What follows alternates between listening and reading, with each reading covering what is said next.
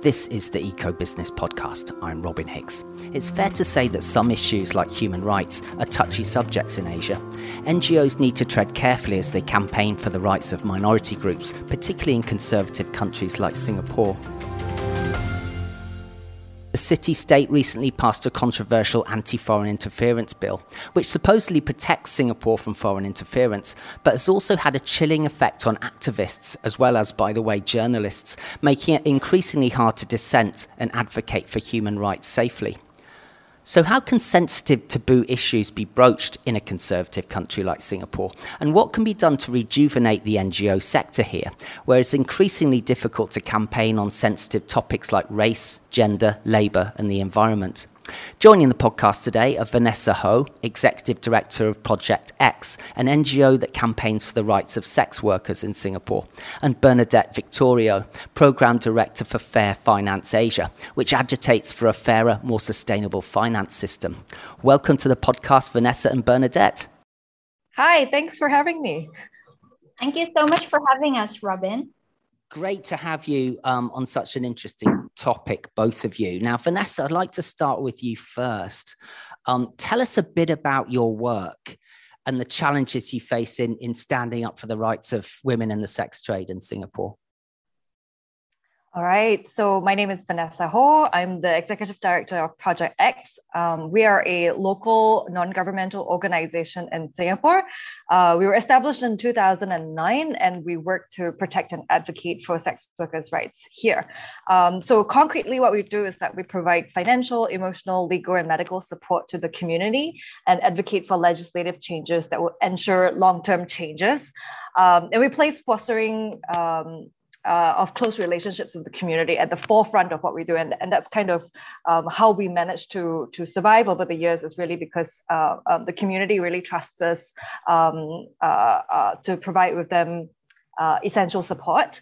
Um, and I think what makes us a little bit challenging and a little bit taboo in the Singapore space is that we actually believe that sex work is work and that sex workers do not deserve to face violence and discrimination. The second point, maybe not as controversial as it sounds, uh, but actually in Singapore, a lot of people feel that sex workers deserve the violence and discrimination that they face.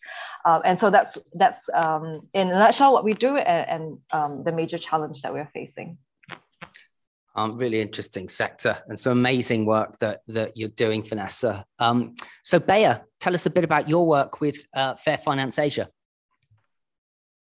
Thank you, Robin. Um, and hello, everybody. My name is Bernadette Victorio. I lead the Fair Finance Asia program, which is an Oxfam regional initiative committed to ensuring that financial institutions operating in the region are upholding the social and environmental rights and well being of local communities. Um, Fair Finance Asia is actually supported by SIDA through the Swedish Embassy in Bangkok, Thailand. And we have coalitions active in eight countries at the moment Cambodia, India, Indonesia, Japan, Pakistan, Philippines, Thailand, and Vietnam. Um, and we have always been also very interested to expand around the region to include more of the financial hubs, such as Singapore, um, because Fair Finance Asia actually leverages a consumer engagement tool, which is Fair Finance Guides, um, which is um, actually ranking, benchmarking the performance of financial institutions in key policy areas such as climate change, gender equality, and human rights. Um, and given that Singapore is quite a unique market in developing Asia as overall, um, because it has, you know, um, obviously a more developed um, uh, circumstance than other countries in the region, and it has quite, you know, uh, potential in terms of creating this consumer awareness, raising consumer awareness, and how they could um, be leveraging their um, influence over their banks, pension funds, insurance, to act more on those areas that are probably more aligned with their values, such as climate change and human rights. And that's that's basically the reason why we are very interested to um, talk more about how this approach could you know be suitable for the singapore market and to see whether this could impact you know not only the performance of financial institutions in singapore operating in singapore but also to sort of invigorate um, civil society and the non-governmental organizations that are based in the country now, you mentioned there consumers and, and driving consumer awareness to help you in that goal, um, Bea. Now, we, we ran a story um, yesterday, the results to which I'll get onto later, which showed that um, Singaporeans or Singapore residents seem to be less um, bothered or motivated by environmental issues, human rights issues, uh, gender equality than any other group of people in Southeast Asia, according to a, a, survey by Global Data. So I think moving the needle for NGOs in Singapore is particularly difficult for whatever reason. Now, now back to you, Vanessa. I want to talk to you about, I guess, the difficulty of you doing your job right. Um, not, as a journalist myself, I find it quite constricting and tough to write about the stuff I want to write about in Singapore because of the reasons we we know, right? But mm. Vanessa, what are some of the rules of engagement for NGOs in Singapore? And how is it that you are able to approach such a taboo subject like sex work? Let me start with the easier part, which is how do you approach taboo issues? Um, and I think for for us, um, I think the key strategy is to break down what a taboo is, right? Where does this taboo come from? Why are people so iffy about this topic? Why do people find it controversial. Um, and so when you start to ask these questions, um, you start realizing that um, there's a history and there's a context, right, as to what creates a taboo issue. Um, so for, for us at Project X, one of the biggest um, uh, contributing factors to the taboo is really media portrayal. Um, and this is something that I, I, keep talking about, but I, I really find that um, people need to realize what they have been fed with by the mainstream media. Um, so, firstly, let's talk about um, uh, a lot of news, uh, especially recently, about arrests of sex workers, um, and oftentimes these comes with photographs of the women um, uh, who've been arrested, right? And they would have their face blurred out. Sometimes you might find pictures of condoms. Um, they would count the condoms and say, "Hey, look, these is the evidence that we found, and therefore these are immoral women doing illegal things in Singapore." Um, and so when we are constantly fed with images like that, um, we naturally start to develop a negative impression uh, of the people being featured. So that's one type of media portrayal. The other type of media portrayal is the glamorizing media portrayal, right? And and and we have um, Hollywood to thank partially for this, um, from Pretty Woman being the romantic comedy that centered um, Julia Roberts as a street-based sex worker, um, and she met uh, Richard Gere, who's like this um, super rich guy, um, and they live happily ever after, right? That that that fairy tale narrative, that happy ending narrative, uh, again created this idea that sex work is bad and that everyone is kind of just waiting um, to escape um, from the harsh reality of sex work. And so, uh, and, and, these are just extremes, right? I'm, I'm, giving you extremes, and, and there are kind of a lot of different types of portrayals in between. Um, and, and as a result, causes uh, people to have a lot of misconceptions, firstly, about sex work, and then it allows for um, degrading and derogatory views of sex workers to take hold. Um, and, and I guess culture has a part to play as well. Um, I, I don't know, uh, this part I'm not most familiar with, but I think in, locally in Singapore, we also tend to think of, of sex work um, um, as something bad, as something um, negative. and I guess what I'm also trying to say here is these media portrayals, this often very one dimensional media portrayals, what they do is they obfuscate and they hide the lived realities of women um, and makes it easier for us to stereotype them. So, um, how do we approach taboo issues? Is really we want to tackle all these misconceptions one by one and to try and break them down. Uh, um, and challenge them and hopefully change people's mindsets as, as a result. Which, um, ironically enough, sorry to interrupt. Ironically enough, you need mm. to do that partly through the media, right? Which must mm. make it tough to get that to challenge those misconceptions. Yeah, and I think that's the power of social media as well. And maybe this crosses over to your other question about the rules of engagement. Um, social media, I think, democratized the internet to a certain extent. I think this is arguably got pros and cons, and we can debate to the cows comes home. Um, uh, but social media allows us to put out our perspective on things, feature interviews with sex workers, and put out narratives that we want uh, out there. Um, but the the downside is that we, we will never have the same reach as sort of mainstream media will have. Yeah. So Vanessa, um, stay with you again. Um, can you tell us a bit about your campaign? You touched on it a little bit earlier to help um, Vietnamese women who are apprehended mm. after a cluster of COVID emerged mm. in some KTV area in Singapore. Mm. Absolutely. So the context is, I think, back in July, sort of late July, um, one Vietnamese woman went to see a doctor and she found out that she's uh, she's um, COVID positive.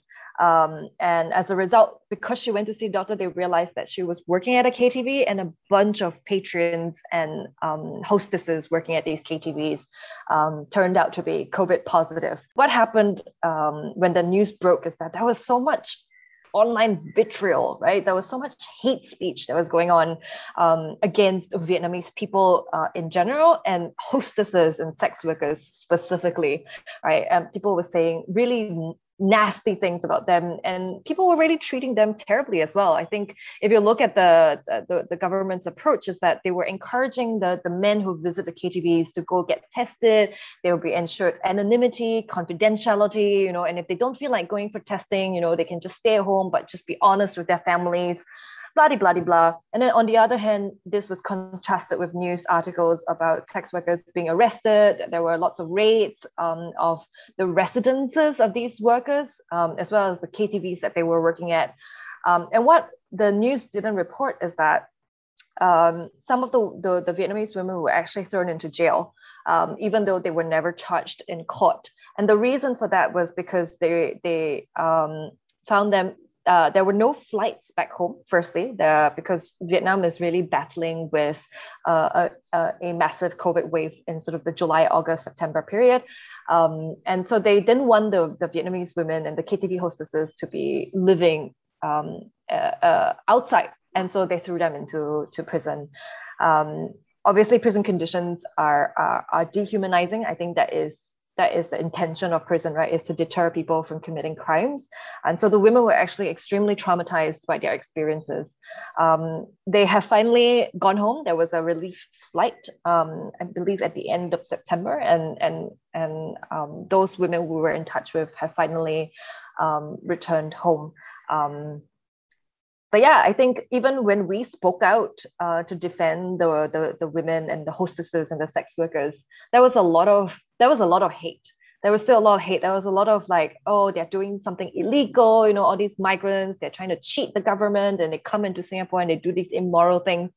And I guess um, I mean, there, there are a few layers here, right? And, and firstly is they don't realize that it's actually the Singaporeans who facilitate the entry of these women, um, uh, who, who, who find ways to, to bend the laws, to find ways to, to find loopholes in the law, to recruit um, uh, women from neighboring countries to come into Singapore to do entertainment work as well as sex work. So that was one layer that I thought was was completely missing. And the other layer is also um, uh, some of them some of the women actually didn't know they were coming into Singapore to do sex work. Some of them thought they were coming in to do just hostess work, and then um, they were slowly pressured into doing sex work. Um, and and so yeah, all these online vitriol I, I thought really obfuscated and, and really uh, didn't allow an opportunity for the women's voices to be heard which you worked obviously to to raise those voices right to represent them as best as you could um, at Project X. Now, I want to ask you, Vanessa, and, and later mm. Bea as well about this. Is I mentioned earlier on about uh, a newly passed bill, a law, the Foreign mm. Interference Countermeasures Bill, or FICA, mm. um, mm. which will affect um, the way NGOs can operate in Singapore. Now, I'd like to ask you both about this. What are your impressions on what sort of impact FICA will have on, on how NGOs can go about their work in Singapore? Mm. Um, so I, I, am very apprehensive to say too much about this, also because it is an extremely long bill, and and um, while it's been passed, that there was also a ten-hour debate in Parliament and sixty pages of annexes that followed that that debate in Parliament. Um, so kind of holding my breath and also waiting for the operational manual to come out, right? Uh, um, I think um, there are many many criteria that you have to to to to hit before they would designate you as politically significant and then only after you fit that criteria then do you have to comply with measures around reporting uh, where your funding sources are and i think there might be also limits on how much funding uh, um, uh, you might be able to get. So we're all kind of holding our breath to see, you know, who's going to get designated, who's not going to get designated. Um, but yeah, I mean, I think there is definitely a, a chilling effect, right? Uh, people are, are like, we are politically significant. We are talking about things that matter to us as active citizens of our country and of, of the glo- of the world, right? We're not just in this globalized world. You cannot just uh, um, talk about issues natively because we are all interconnected. Um, uh, so yeah, there's there's a lot of confusion. There's a lot of worry. There's a lot of anxieties um, around this space, and we're just gonna have to wait and see Absolutely. Yeah, as a journalist myself, I'm I'm sort of very interested to see how this um, bill plays out. Um, mm. Bea, and you're based in uh, Phnom Penh in Cambodia, which is an extremely active NGO and, and necessary NGO community. But what's your sense of of FICA and the impact it might have here in Singapore? Any thoughts? It's actually um, not surprising. Um, you know, as an employee of Oxfam and working with a lot of civil society organizations across the region, um, it's actually, we've actually been seeing this trend of shrinking civic space happening very silently uh, across the region. In fact, um, in India, they passed a similar law just last year called FCRA. It's the Foreign Contribution Regulation Acts. And under that act, basically, um, local civil society organizations are not able to receive funding from foreign sources, which means that it kind of chokes their sources of income, um, which could lead to their eventual death. Um, a similar law is also being um, discussed in Thailand. Um, and while there's no law um, being passed as such in the Philippines, there's been this trend of uh, red tagging. Um, basically, literally means any any civil society organization, individual, or any organization that talks about human rights are, are basically tagged or referred to as extremes, communists, and therefore, you know, um, posing a threat to the society and and this is a trend that we are seeing across the region. And i mean one would wonder like perhaps you know with the whole saturation of covids uh, and other tragic news around the world you know obviously with the climate crisis also um, there are many other things that are happening silently that are you know leading to almost the legitimization of the shrinking civic space because they are countries are actually saying like, oh, we have to, you know, um, basically create more effort to, you know, combat specific threats or specific safety issues for our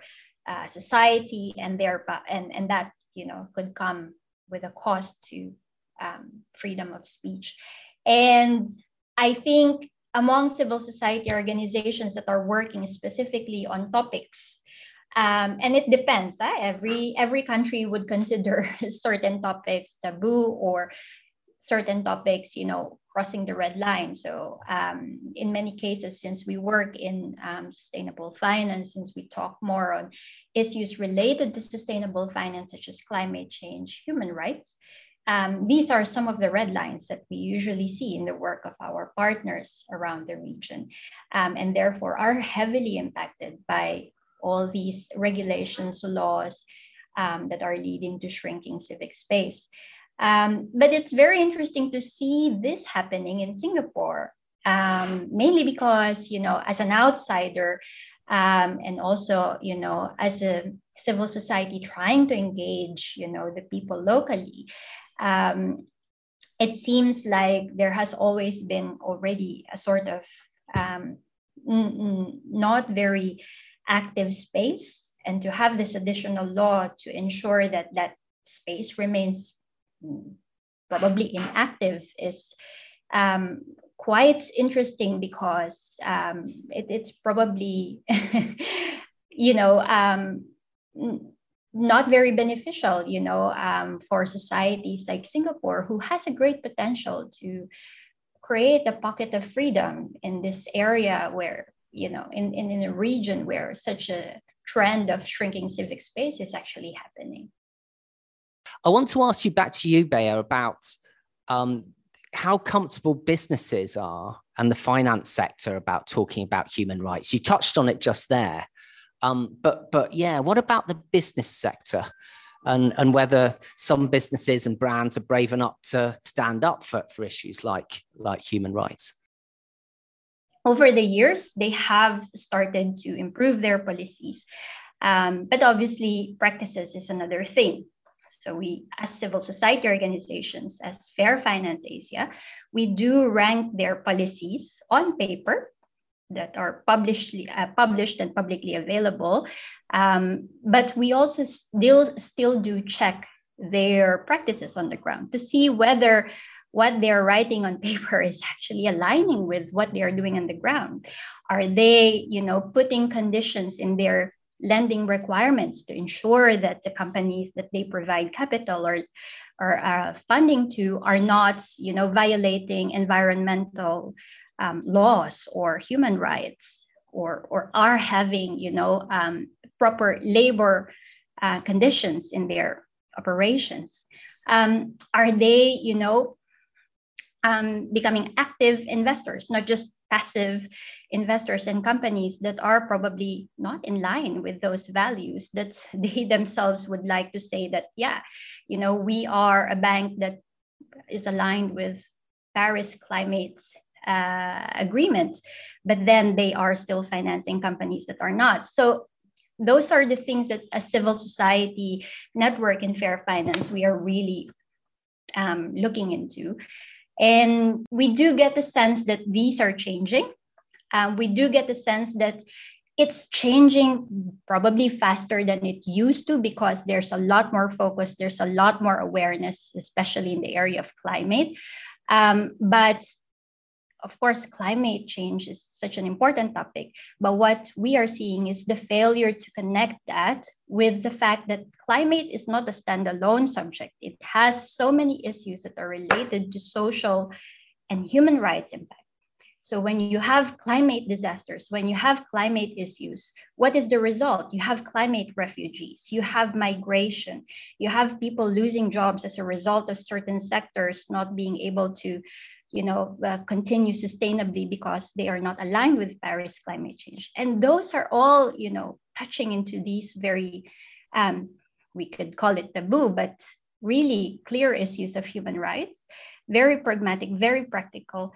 Um, and it's harder to it's harder to address them because you cannot quantify them like GHG emissions. Um, and, and that's something really that's uh, what we would re- like to really work on more as Fair Finance Asia. Yeah, such an interesting area, Bea. Um, and such a difficult thing, right? The mixture of business world and investment world with issues like human rights. Um, back to you, Vanessa. I mean, one one example of that in Singapore that we've seen is around Pink Dot, which is the the annual gay and lesbian pride um, rally here in Singapore, right? That mm-hmm. um, there's a some sort of law passed, I think, relatively recently that that blocks international companies from sponsoring it. Mm-hmm. Um, but what was amazing is to see that lots of local companies stepped up and sponsored it and filled that gap. Mm. Um, Vanessa, I want to ask you about, you touched on it earlier on, the sense of how much Singaporeans, Singapore residents care um, whether or not a business or a brand is aligned with their own views mm. on, say, human rights, uh, mm. uh, fair labor, and, and gender equality, and the degree to which um, that is changing. There's quite a lot of I, I, I don't know, is that the word? Greenwashing that happens a lot. Um, greenwashing, pinkwashing, whitewashing, all kinds of washing that happens yeah. um, with businesses in Singapore. I, I do notice, I have noticed a sort of a trend that um, businesses have uh, been putting out advertisements to align themselves with social causes, right? And I and I think with COVID, you you see a lot of these brands saying that oh, you know, they've um, uh, donated food to the frontline officers. You know, they have um, they are standing up against climate change. I think that's something we've seen a, a couple of uh, brands putting out campaigns and videos um, that says that we all have to play a part in in, in ending climate change or, or tackling climate change at the least. Um, but I, I wonder if this is what we might call virtue signaling and, and doesn't actually contain anything substantive, and whether or not that's all that Singapore consumers actually need, um, that they just need this sort of surface level kind of promise that you know that they are an ethical brand, and as a result, um, that's that's all that the brands are going to meet them at. So um, I'm saying this without sort of doing a lot of research in this space, but maybe another uh, um, example to give is right, Pink Dot um, and the brands that sponsor the local brands that sponsor Pink Dot. I mean, mm. there, there, there definitely was a shift towards okay, let's support these local brands since they are the ones who came um, to support Pink Dot. Um, but yeah, I think that's the only concrete example that I can think of eh, that that there is a positive um, uh, um, correlation between businesses and human rights. Yeah. Yeah, right. Um, yeah, I mean, I guess I'm fairly cynical. I'm, I'm based here in Singapore, and I've, mm. as I mentioned earlier on, I wrote a story, yeah, uh, yesterday about Singaporeans apparently caring less about social issues mm. than, say, people in the Philippines or Indonesia. I mean, that could well be um, because it, it's a it's a comfortable, wealthy uh, country where people don't have to think about those issues as mm. much. It's just not as much in their daily lives and their lived experience mm. as it is in, say, the Philippines. Are you seeing the sort of changes that you want to see in supporting an organization like um, Project X and the work that you do?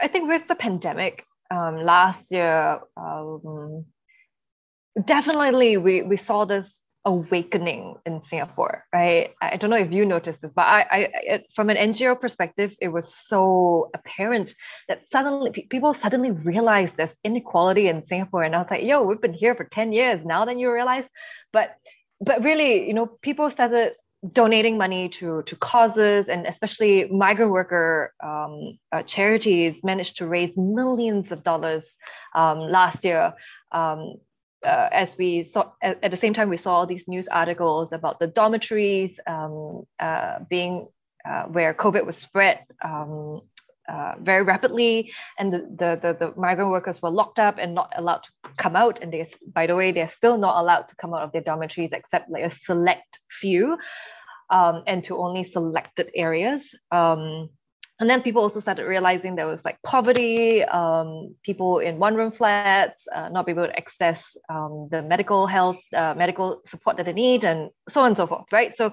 I, I did I do feel like that was a, a massive awakening last year, but I also feel like this year that awakening has kind of petered out. Um, people sort of maybe what we call compassion fatigue, right? In in in in our in our um, industry, people are just so tired of hearing all these stories about human suffering and and inequality that they've just moved on. Um, um, yeah, so we I, I feel like we definitely have come a little bit back to maybe not exactly square one, but um, I think there's definitely a drop in in people's interest in human rights issues again um, yeah, as we continue to battle with, with, with the pandemic it's such an exhausting phenomenon going through uh, a pandemic. I don't, and none of us have done that in our lifetimes. It is, mm. I guess, it's not surprising that that sort of, as you say, compassion fatigue sets in. Mm. Um, we've talked at length, um, Vanessa and Bea. I've really mm. enjoyed it. I want to ask one last question to you both about hope. Um, mm. ask ask you first, Bea, about how optimistic um, are you for the future of championing um, social causes. Singapore is obviously, as as I mentioned, you know, uh, more developed than its neighbors in Asia.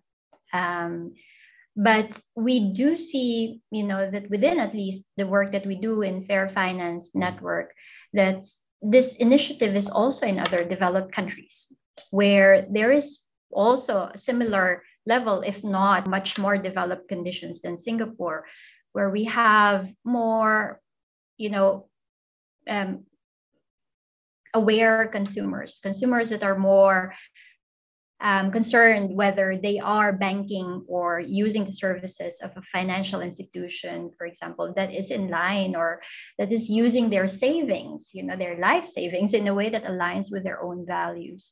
Um, and you can see that, you know, with the Dutch, you know, being concerned whether they are banking with a bank that's not polluting the environment elsewhere in the world or, you know, providing proper labor uh, conditions to the, the people that are producing their food, their, their um, you know, the things that they consume. Um, so it's interesting for me to, to hear about this from Singapore. And as I said, um, I mean, I will not try to hypothesize on why this is so, but I think I would like to hope that there is something there that could raise the awareness of the consumers better you know, something that would connect maybe the fatigued people of Singapore, you know, having gone through a pandemic, yes, sure, but um, it would be really good to see maybe um, a, a more targeted, a more thoughtful way to raise awareness on these issues and to probably, you know, stimulate the people to think how they, as a country and as individuals, are able to make the change that are positive for their neighbors in the region and around the world where financial sector of Singapore is having impact.